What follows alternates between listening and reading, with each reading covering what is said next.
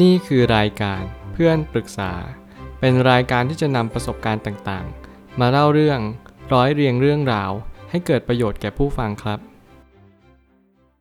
สวัสดีครับผมแอดมินเพจเพื่อนปรึกษาครับ วันนี้ผมอยากจะมาชวนคุยเรื่อง หนังสือ The Allocator Age A Modern Guide to Alternative Investments and the Future of Diversification ของ Phil Huber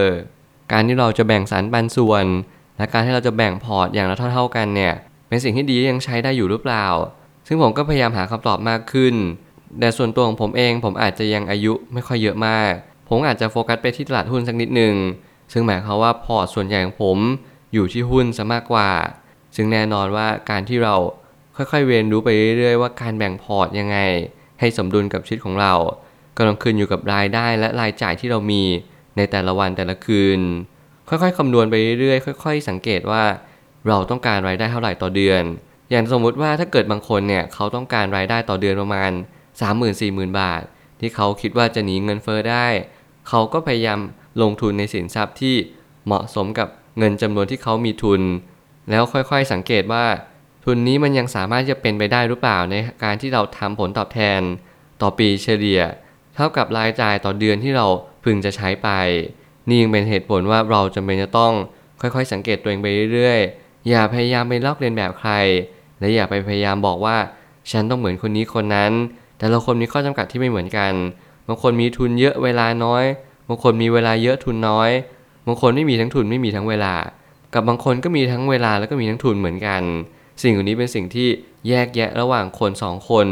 แยกแยะระหว่างแต่ละคนออกจากกัน ซึ่งมันเป็นเหมือนกับว่า เรามีวาสนาเรามีทุน และเรามีเวลาที่ไม่เหมือนกันเลย ผมไม่ตั้งคำถามขึ้นมาว่า การแบ่งพอร์ตการลงทุนตามจำนวนความคาดหวังของเรา แบบปกติก็คือ 60-40 แต่จริงๆ แล้วเราควรแบ่งเป็นอย่างไร ถ้าเกิดสมมติจากส่วนตัวของผมเองที่ผมศึกษามาผมก็ยังเชื่อว่า การให้เราแบ่งพอร์ตตามจำนวนความเสี่ยงของเราเนี่ยก็เป็นสิ่งที่ดีที่สุด แล้วก็แบ่งพอร์ตตามจำนวนความคาดหวังของผลตอบแทนที่เราได้รับ ก็ดีที่สุดเหมือนกัน ตราบใดที่มันยังเป็นการลงทุนตราบใดที่มันยังเป็นการลงทุนแบบทางเลือกอื่นๆ คุณจะเรียนรู้ในเรื่องของผลตอบแทนระหว่างทางที่คุณถือสินทรัพย์นั้นเอาไว้เสมอ แต่ถ้าเกิดสมมติว่าคุณไม่ได้คาดหวังผลตอบแทนสินทรัพย์นั้นๆอีกแล้ว เมื่อคุณจะมี passive income จากทางอื่น หรือไม่ว่าคุณมี active income ที่สูงพอสมควร นี่ยังเป็นเหตุผลว่า การหนังสือเล่มนี้ก็จะเป็นสิ่งที่ง่ายมากขึ้น เพราะว่าเราเรียนรู้แล้วว่า เราไม่ได้ไปโฟกัสในการลงทุนสินทรัพย์ทางเลือกมากมาย เพราะเรามีความ stable หรือมั่นคงเป็นทุนเดิมอยู่แล้ว หน้าที่ของเราต่อจากนี้ก็คือ เข้าใจว่าเราควรจะแบ่งเงินเอาไว้ตรงไหนจริง ๆ บ้างก็เอาไว้ในหุ้นบ้างเอาไว้ในตราสารหนี้หรืออะไรก็แล้วแต่ที่เราถนัดหรือว่าเรามีความรู้มากพอ แต่สิ่งที่ผมปรารถนาไม่ให้ทุกคนทำอย่างเดียวก็คือ อย่าเชื่อใคร และอย่าลอกเลียนแบบใครเด็ดขาด ทุกคนต้องออกแบบด้วยตัวทุกคนเอง เสียเวลาสักนิดนึงแต่เรามีความเข้าใจและมีความยอมรับความเสี่ยงตามมาอย่างแน่นอน ศึกษาสินทรัพย์การลงทุนก่อนอันดับแรก ไม่ว่าจะเป็นสินทรัพย์เสี่ยงระดับหนึ่งไปจนถึงระดับ 5 เช่น เงินสด หุ้น ตราสารหนี้ อสังหาริมทรัพย์ และโภคภัณฑ์ เมื่อ 5 สินทรัพย์นี้เป็นตัวแบ่งชั้นว่า เราจะสามารถที่จะไปอยู่ใน asset class ประมาณไหน ถ้าเกิดสมมุติเราไม่ต้องการความเสี่ยงที่มากมาย แน่นอนการลงทุนในทอง ลงทุนในน้ำมัน รวมไปถึงสินค้าโภคภัณฑ์ต่างๆไม่ว่าจะเป็นพืชผักสวนครัว หรือสิ่งใดๆก็ตามที่เราใช้ชีวิตอยู่แล้วกันทุกๆวัน ต่อมาถ้าเกิดสมมติเราต้องการความเสี่ยงที่มันไม่ได้เยอะมากมาย อสังหาริมทรัพย์ก็เป็นตัวตอบโจทย์เหมือนกัน ถึงแม้ว่าอสังหาริมทรัพย์ จะมีสภาพคล่องที่ต่ำแต่ถ้าเกิดสมมติว่าเราสามารถที่จะรักษาสภาพคล่อง หรือที่เรียกว่า liquidity ได้ดีพอเนี่ย เราก็จะสามารถที่จะเลื่อน asset class ไปได้เรื่อยๆ ตามจำนวนในสิ่งที่เรามุ่งหวังเอาไว้ แต่ยังไงแล้วผมก็ยังแนะนำทุกๆคน ถ้าเกิดสมมติเรามีความรู้และมีเวลามากพอ ขอให้เราเลือก asset class ที่เรามีผลตอบแทนระหว่างเราถือสินทรัพย์นั้น จะดีที่สุด เพราะว่าอย่างน้อยเรามี passive income ผมเชื่อ passive income ในยุคนี้ไม่ใช่หากันง่ายๆ เพราะว่าอยู่ดีๆเราไม่สามารถที่จะเดินเจอได้เลย รวมไปถึงเราไม่สามารถที่จะเข้าไปในเฟซแล้วมีบุคคลแปลกหน้าเขาทักมาใน inbox ของเรา แล้วปรากฏว่าเราเป็นผู้โชคดี ประมาณว่า โอ้โหทำไมเขาถึงมอบโอกาสนี้ให้กับเรา เราต้องเรียนรู้ก่อนว่า โอกาสแต่ละโอกาสเนี่ยมันคือการแบ่งเค้ก แบ่งชิ้นส่วนกันไป คนที่เขากล้าบอกโอกาสเราทั้งๆที่เราไม่รู้จักกันน่าอาจจะไม่ใช่โอกาสที่ดีรวมไปถึง ไม่ใช่โอกาสที่งดงามอย่างสิ่งที่เราคาดหวังเอาไว้ เรียนรู้ในเรื่องของโอกาสเรียนรู้ในเรื่องของการแบ่งชิ้นเค้กเพราะแต่ละคนที่ได้รับชิ้นเค้กก็ต้องโดนตัดชิ้นส่วนออกไปเหมือนกัน ถ้าเกิดสมมุติมันเป็นธุรกิจอะไรก็ตามที่มันพยายามจะดึงให้เรารีบลงทุนลงทุนเร็วๆ สิ่งนั้นจงระมัดระวังอย่างยิ่งเพื่อที่จะไม่เข้าไปในกลุ่มเสี่ยงหรือที่เรียกว่า การแชร์ลูกโซ่รวมไปถึงการโดนโกงนั่นเอง ปัจจุบันนี้จะมีสินทรัพย์ที่สามารถลงทุนเพิ่มได้ ไม่ว่าจะเป็นเหรียญดิจิทัล หรือว่าอนุพันธ์ต่างๆ ซึ่งเราต้องศึกษาให้มากขึ้นเป็นเท่าตัว เพื่อหาความเสี่ยงหลัก เมื่อเมนพอยต์ของเราในการลงทุนนั่นก็คือลดความเสี่ยงให้ได้มากที่สุด เราทุกคนไม่ต้องการความเสี่ยงเราทุกคนต้องการที่จะได้ผลตอบแทนต่อเนื่อง ซึ่งแน่นอนไม่มีสินทรัพย์ใดเลยที่ผมพูดถึงให้ผลตอบแทนตลอดเวลา แม้กระทั่งหุ้นในสิ่งที่ผมลงทุน ผมก็ต้องอดทนรอคอย แน่นอนผมทุ่มเทเวลาและสภาพกำลัง ในการศึกษาหาความรู้ว่าหุ้นนี้คืออะไร ไม่ว่าจะเป็นตราสารหนี้พันธบัตรรัฐบาล หุ้นกู้ที่อยู่รวมในตราสารหนี้เนี่ยมันก็เป็นสิ่งที่เราต้องศึกษาเหมือนกัน ในยุคปัจจุบันนี้ผมเห็นบริษัทเอกชนออกหุ้นกู้เต็มไปหมดเลยร้องเรียนรู้แล้วว่า เพราะเหตุใดเหตุการณ์นี้มันจึงเกิดขึ้นอย่างรวดเร็วและรุนแรง ดอกเบี้ยที่บริษัทเอกชนนั้นออกให้เราเนี่ย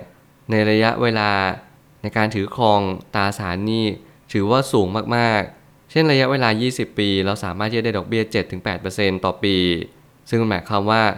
ทุกๆ ครั้งที่เราถือครองตราสารหนี้นี้ในระยะ 10 ปีหรือ 20 ปีเนี่ยเราได้ดอกเบี้ยทุกปี 7%แถมเรายังได้เงินคืนทั้งหมดหลังจากที่หมดสัญญาอายุตั๋วไปอีกด้วย นี่เป็นเหตุผลว่าหลาย ๆ ครั้งเราอาจจะมองว่าตราสารหนี้เป็นตราสารที่ไม่เสี่ยงเลย แต่แน่นอนเราต้องดูจังหวะ แล้วก็เรียนรู้ว่า ตราสารแต่ละตราสารเนี่ยมันเป็นอย่างไร ไม่ว่าจะเป็นเหรียญดิจิตอลหรือว่าอนุพันธ์ต่างๆ เราก็ต้องเรียนรู้ เดี๋ยวนี้มันมี warrant DW คือ derivative warrant หรือว่าสำเนาของหุ้นลูกอีกทีหนึ่งซึ่งผมก็มีความคิดเห็นว่าสิ่งนี้เป็นความเสี่ยงยิ่งเราต้องอย่าลืมในการที่มันจะมีระยะเวลาที่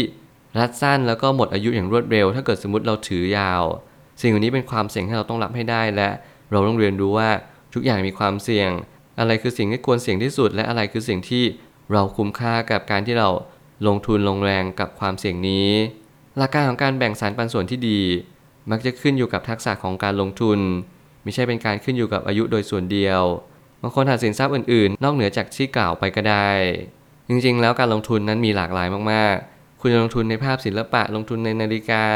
ลงทุนในรถยนต์ที่เก่าคลาสสิก สิ่งเหล่านี้เป็นสิ่งที่เราแต่ละคนนั้นมีความถนัดไม่เหมือนกัน ขออย่างเดียวก็คือ ขอให้เรามีสภาพคล่องและกระแสเงินสด ระหว่างทางที่เราถือสินทรัพย์อยู่เสมอ ไม่ว่าจะเป็นการปล่อยเช่า ไม่ว่าจะเป็น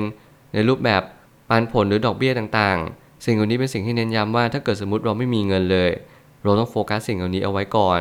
สำหรับคนที่ร่ำรวยมีความมั่งคั่งอยู่แล้ว เขามีตราสารอื่นๆ ไม่ว่าจะเป็นตราสารทุนตราสารหนี้เขามีดอกเบี้ยอยู่แล้วในแต่ละปี